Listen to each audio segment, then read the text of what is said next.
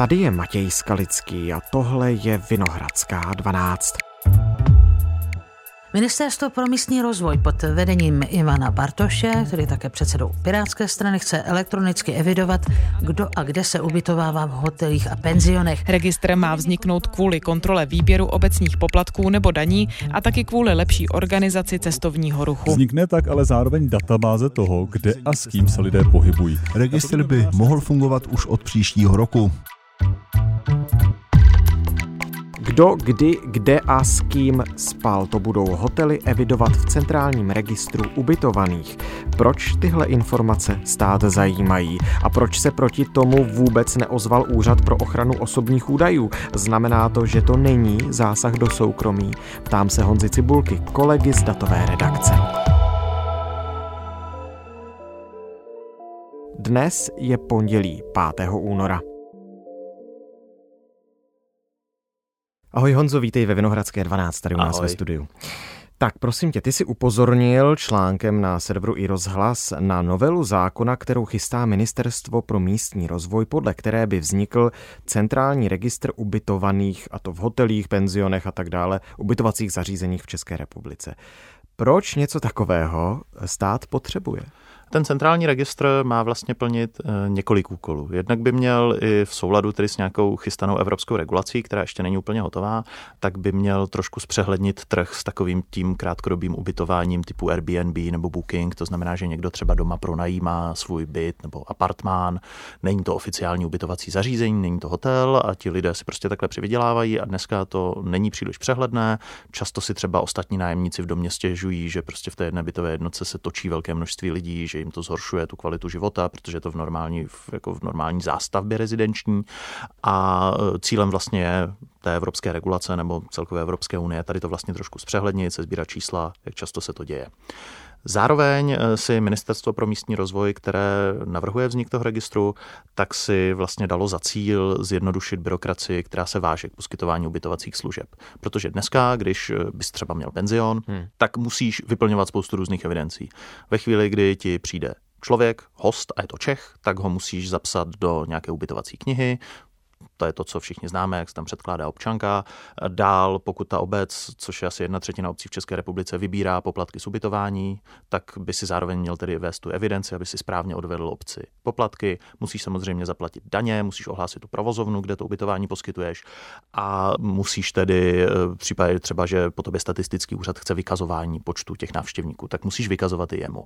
A to je nějaké množství byrokracie. Ale tohle všechno se už děje, ne? To se tohle všechno, tohle všechno už se dneska děje, zapisuje se to do knih, plus ještě ve chvíli, kdy ubytuješ cizince, tak tam se ještě situace trošku zkomplikuje, musíš ho zapsat do jiné evidence, do domovní knihy a hlavně ho musíš nahlásit cizinecké policii skrze hmm. systém, který se jmenuje Ubiport. To je nějaký online nástroj, kde tedy policie přebírá vlastně tady ta hlášení. To znamená, Češi dnes jsou evidovaní v papírové knize ano. a cizinci jsou evidovaní u cizinecké policie v rámci Ubiportu. Zjednodušeně A ministerstvo pro místní rozvoj jediné, co chce, je na základě nějakých evropských pravidel, o kterých ministerstvo mluví, tohle všechno digitalizovat.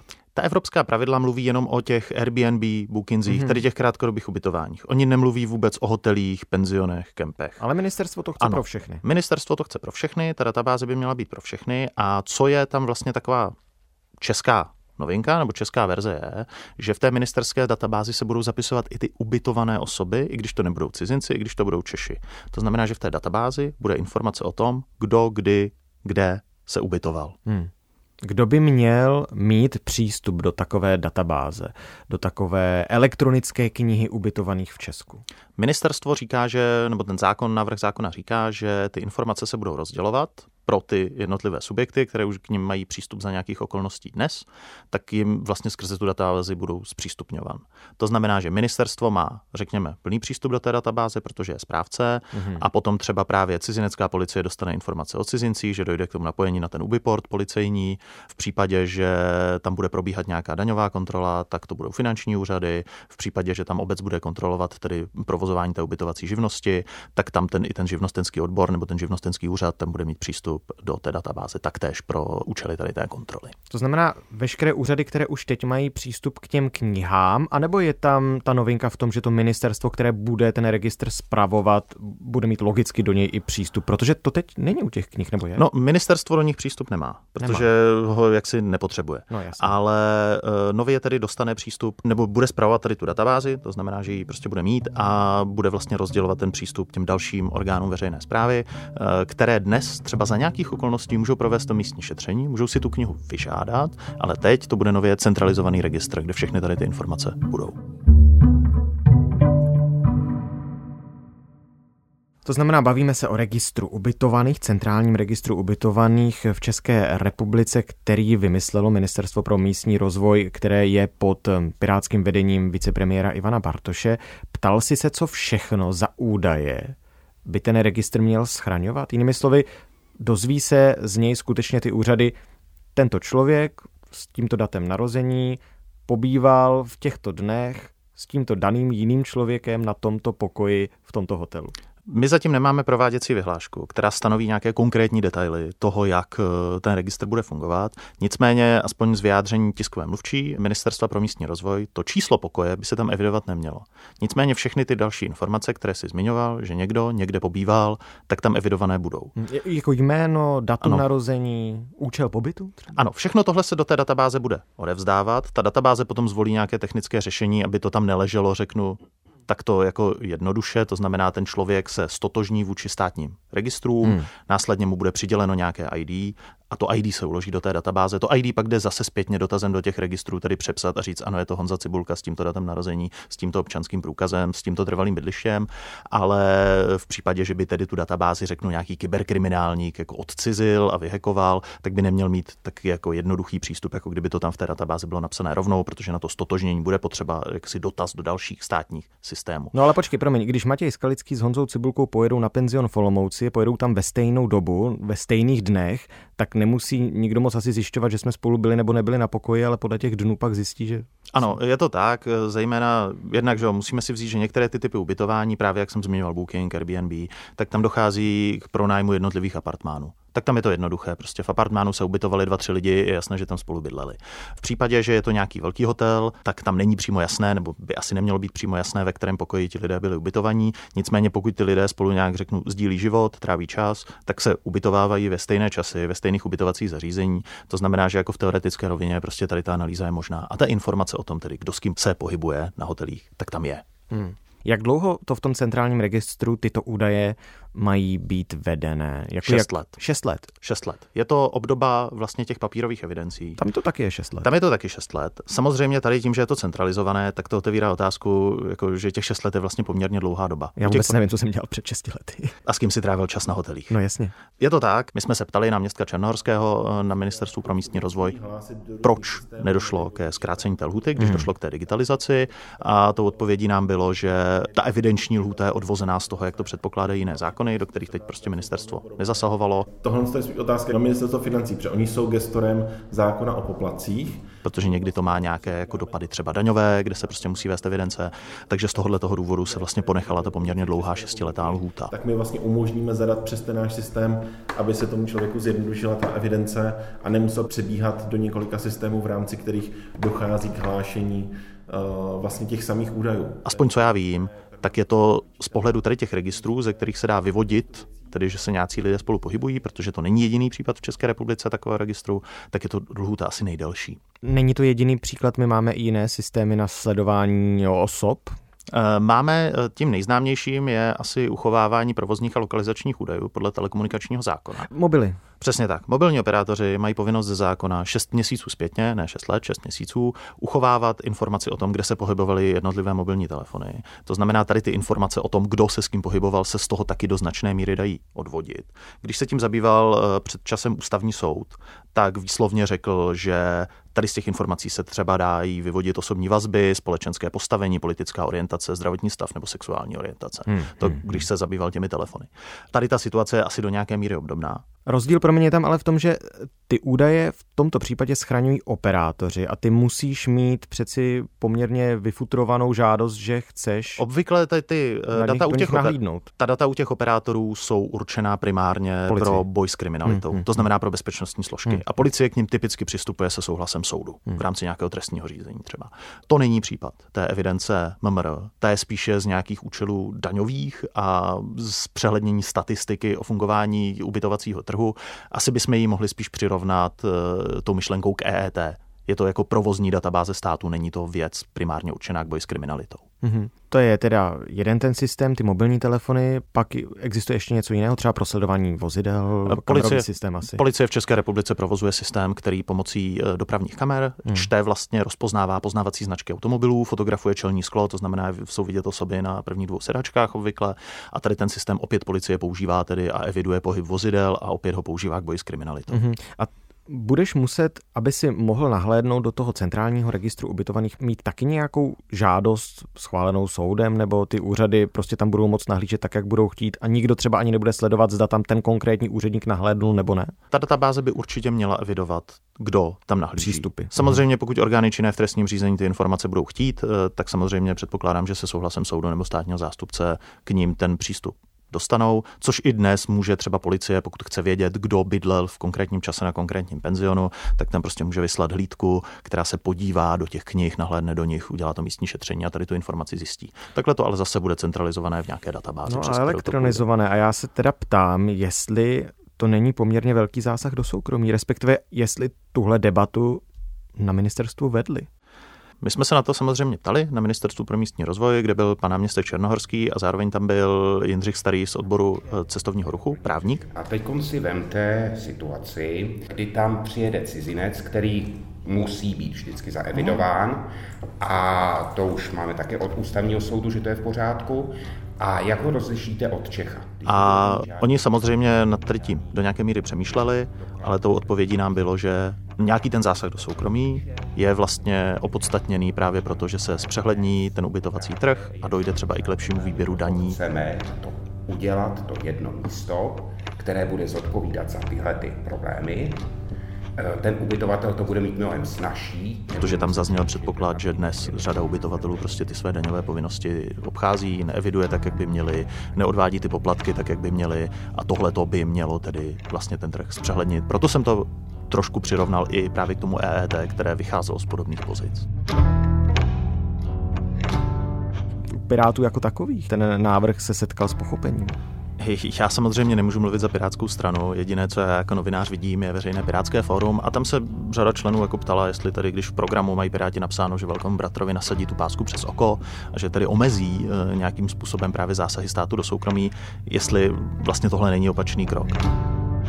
Když jsme se na tohle ptali právě pana Černohorského, to vidím jako spíš jako do budoucna, tak ten naopak říkal, že z jeho pohledu si myslí, že by to do budoucna naopak k soukromí mohlo přispět, protože dnes ty knihy jsou v jednotlivých hotelích, mají k ním přístup tedy pracovníci v tom hotelu pravděpodobně. Tady jde o to, aby i vlastně od, ode mě, jako od fyzické osoby, v tom prostoru kolovalo co nejmenší množství osobních údajů do budoucna tím, že se to vlastně centralizuje do nějaké databáze, tak by ti lidé měli mít větší kontrolu nad tím, kde ta jejich data jsou. Takovýhle hmm. argument minimálně zazněl ze strany pana náměstka.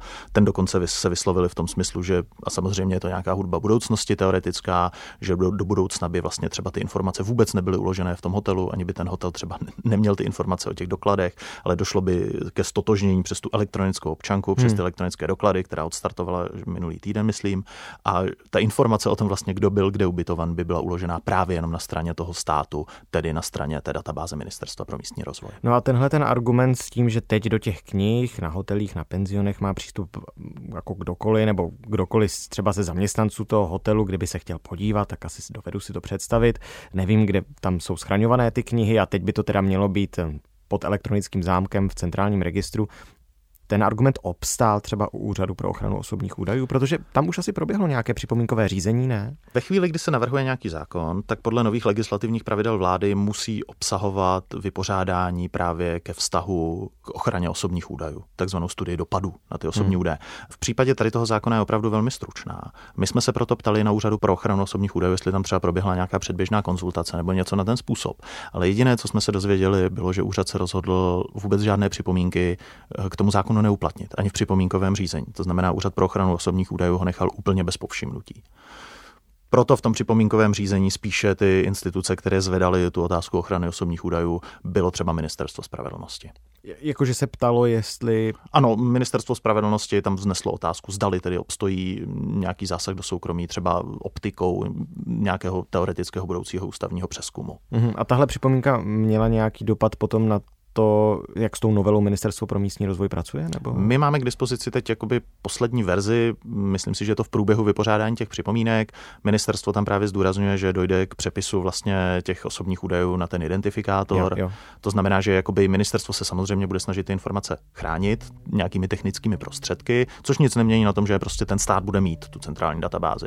Na druhou stranu by to alespoň mělo přinést to, že ve chvíli, kdy do té databáze někdo nahlíží, kdy k tomu stotožnění dojde, tak pokud má občan datovou schránku, tak mu jednou ročně přichází takový ten výpis těch všech operací, kdy se na něj úřady ptali. A ta informace bude přítomná i tady v tom výpisu, který si konec konců, pokud má občan datovou schránku, může i v průběhu roku kdykoliv vyžádat. Mm-hmm. Vysvětlení pro to, proč Úřad pro ochranu osobních údajů žádnou připomínku nepodal, máš nějaké? Nemám. Já jsem se prostě, my jsme se ptali a odpovědí nám bylo, že se úřad rozhodl ty připomínky neuplatnit. On nemá povinnost mm-hmm. je uplatnit. Jo, já neříkám, že by tam nutně měl shledat něco k připomínkování, ale tak zeptat se na to musím. Jak se má ten systém jmenovat? Ten systém se má jmenovat turista. Jde o nějaký název, který vznikl už v minulosti v souvislosti s trošku jiným projektem, který dělal Czech Tourism. E, proto když to lidé budou hledat, tak často možná budou nacházet nějaké starší tiskové zprávy, které už s tím tak přímo nesouvisí. Hmm. Ten systém se nyní vlastně bude vyvíjet kompletně od znova, tedy samozřejmě pokud ten zákon bude schválen. Já jsem říkal, že teď se vypořádávají připomínky, následně ho uvidí vláda, vláda ho potom načte do sněmovny, tedy samozřejmě nemusí, může. Ve chvíli, kdy bude načten ve sněmovně, tak tam proběhne prostě to standardní kolečko ve sněmovně, potom v Senátu, potom by ho měl podepsat prezident, pak bude následně potřeba schválit i tu prováděcí vyhlášku, eh, která ten zákon tedy nějakým způsobem uvede v život a následně bude potřeba naprogramovat ten systém toho samotného e-turistu, mm-hmm. ten online nástroj nebo ten elektronický nástroj.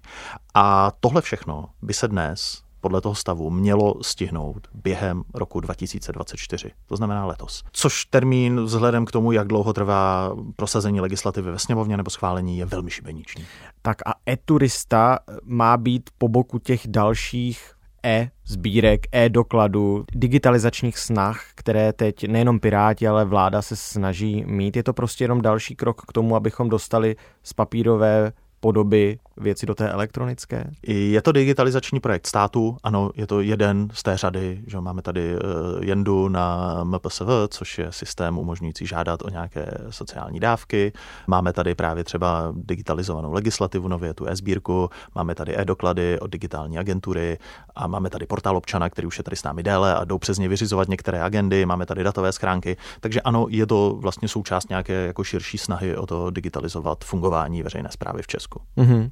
A když jsi mluvil o tom, že ten termín je šibeniční, tak ono to je navázané třeba i na nějaké fondy, peníze, nebo proč se na to tak spěchá? Odhadem eh, vlastně na programování toho systému, aspoň podle pana náměstka Černohorského, by mělo stát nějakých 50 až 60 milionů korun a ty peníze na to by měly být čerpány z takzvaného Národního plánu obnovy. Jde o evropské peníze, určené vlastně jako pomocný balíček po covidu a eh, aby ty peníze mohly být tedy úspěšně čerpané, tak by se to všechno mělo podařit uvést v život ještě letos. Že by e-turista začal fungovat ještě letos? Měl by fungovat k 1. 1. 2025. Jo. Následně asi tam bude nějaká prostě legisvakační lhuta pro to, aby ti jednotliví ubytovatelé se tam třeba mohli zaregistrovat, ale ten systém by měl být hotový ještě letos podle toho původního plánu. No a tvůj odhad, tak jak sleduješ dlouhodobě debaty o tom, co digitalizovat, jak digitalizovat, jak přistupovat k soukromí, si myslíš, že to projde ještě letos, nebo to může narazit? Očekáváš ještě nějakou třeba přestřelku v koalici? Já bych asi očekával, že tohle může s ohledem na to, že se tam opravdu budou evidovat nejenom ti ubytovatelé, ty hotely a penziony a tak dále, ale že se tam budou evidovat právě ti hosté. Hmm. Tak s ohledem na tady to bych očekával, že to pravděpodobně ve sněmovně a potom třeba i v Senátu vzbudí nějaké otázky. Já si totiž vzpomínám na tu debatu o prázdných bytech. To se taky přece hodně řešilo. Je to tak, ve chvíli, kdy se před řadou let, pokud si správně vzpomínám, tak to byli Piráti v Praze, v koalici, tak navrhovali, že vlastně pomocí elektroměru nějakým způsobem by se snažili identifikovat nebo spočítat, kolik je tady prázdných ano. bytů, aby mohli nějakým způsobem tedy jako statisticky podchytit bytovou krizi, kterou v Česku máme. A tehdy to vzbudilo velmi silný politický odpor. Padala slova o velkém bratrovi a o sledování a podobně.